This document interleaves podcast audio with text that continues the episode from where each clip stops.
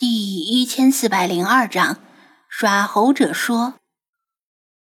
男人从腰带上掏出一串钥匙，找到了对应的一把，解开了新猴子脖颈上的铁链，然后背对众人，警告般的用手指头戳了戳他的脑门意思是告诉他别想逃跑。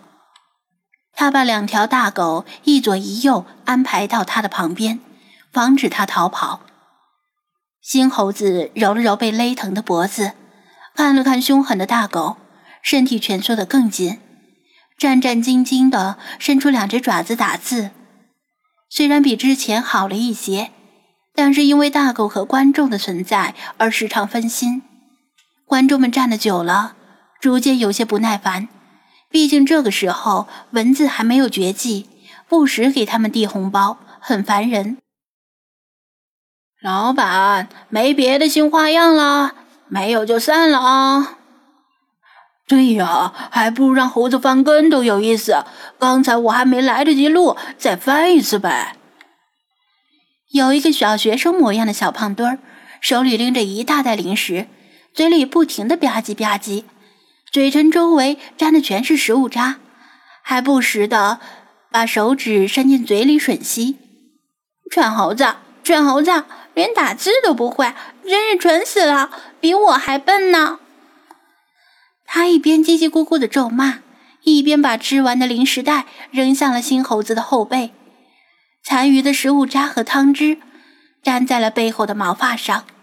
新猴子想躲又不敢躲，一是怕男人用鞭子抽他，二是怕自己躲开之后汤汁溅到键盘里，损坏了键盘。其实他不躲倒没什么，无非是后背的毛发被弄脏了。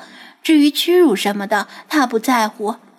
然而问题是，小胖墩吃的那些零食里有真空包装的鸡爪和酱鸭腿什么的，吃完之后残留的汤汁虽然不多，味道却很浓郁。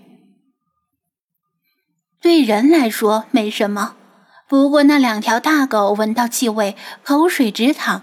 渐渐有些把持不住，两条大狗没有接受过进食训练，在他们眼中，这只背对他们的猴子已经越来越像一只超大号的酱鸭腿。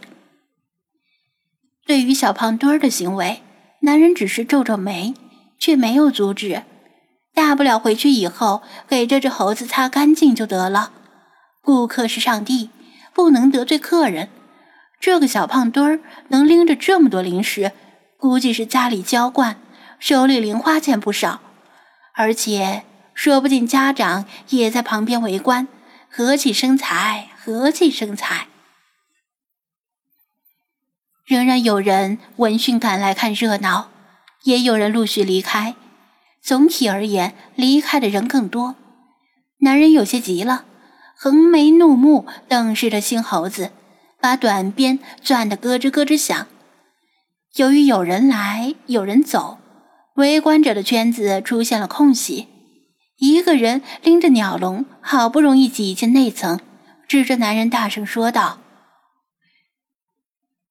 你知不知道你是在犯法？”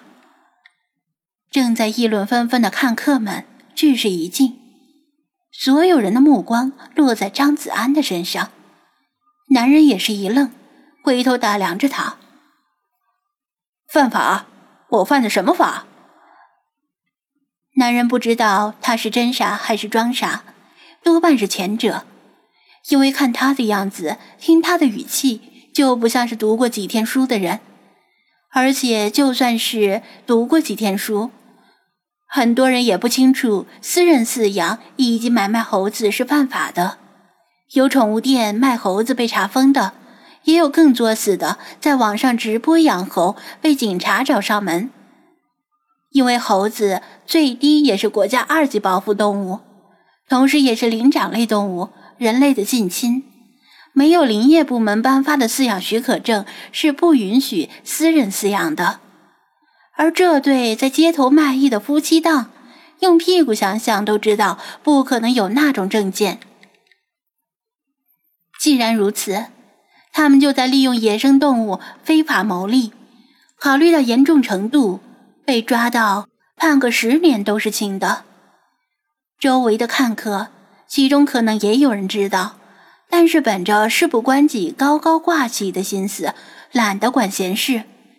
与其出头得罪人，还不如白嫖看猴戏。你有养猴子的证件吗？你知不知道无证饲养猴子是违法的？张子安质问道。证件。男人正想矢口否认，突然灵机一动。眼珠转了转，改口说道：“有啊，那你拿出来看看。我有证件，但凭什么让你看？”男人梗起脖子，并且向周围的看客们拱手作揖道：“老少爷们儿，父老乡亲，我们夫妻从外地来，一辈子走南闯北，挣点小钱不容易。”初来贵宝地，人生地不熟，不知道是不是应该拿份子钱孝敬那位爷，多有得罪。看在我俩小本生意的份上，还请高抬贵手，放我俩一条活路吧。这人是真会说，恶人先告状，不动声色地转移了人们的关注焦点。明明是自己违法在先。却硬是把张子安描绘成一个强收保护费的地头蛇。人们总是天生同情弱者，在大家看来，这对蓬头垢面的夫妻确实挺可怜的，牵着几只猴子到处卖艺也不容易，连家都没有。而张子安服装整洁，甚至可以算得上衣冠楚楚，手里还拎着个硕大的鸟笼。像是富家子弟出门遛鸟的，哎，老百姓混口饭吃容易吗？就是就是，开口闭口犯法犯法的。要是有别的挣钱门路，谁愿意挣这份辛苦钱？有钱人吃肉，穷人喝口汤都不让呀！说好的共同富裕呢？闲的没事瞎逼逼，净会欺负老百姓。有本事去举报贪官呐！舆论一边倒的偏向夫妻俩，纷纷出言指责张子安多管闲事，或者没头没脑的说一些风凉话。甚至很多人明知饲养猴子是犯法的，但谁让夫妻俩穷呢？谁穷谁有理。有些人平日里活得不如意，就在这里借题发挥，藏在人群里煽风点火。群众的情绪是非常容易被有些人煽动的，几乎是眨眼之间，旁边的人们已经对着张子安指指点点，变成了咒骂和唾弃。滚滚滚，不看就滚，滚出去！傻叉玩意，大过节的还要给人添堵。张子安也是好汉不吃眼前亏，目前这种形势太过不利。头脑发热的人们点火就炸，说不定啊就一拥而上，给他来顿群殴，然后一哄而散，他也没地说理去。毕竟法不责众。其他猴子我可以不管，但这只猴子我必须要带走。他指着新猴子说道：“决定退而求其次，先把这只猴子带走。”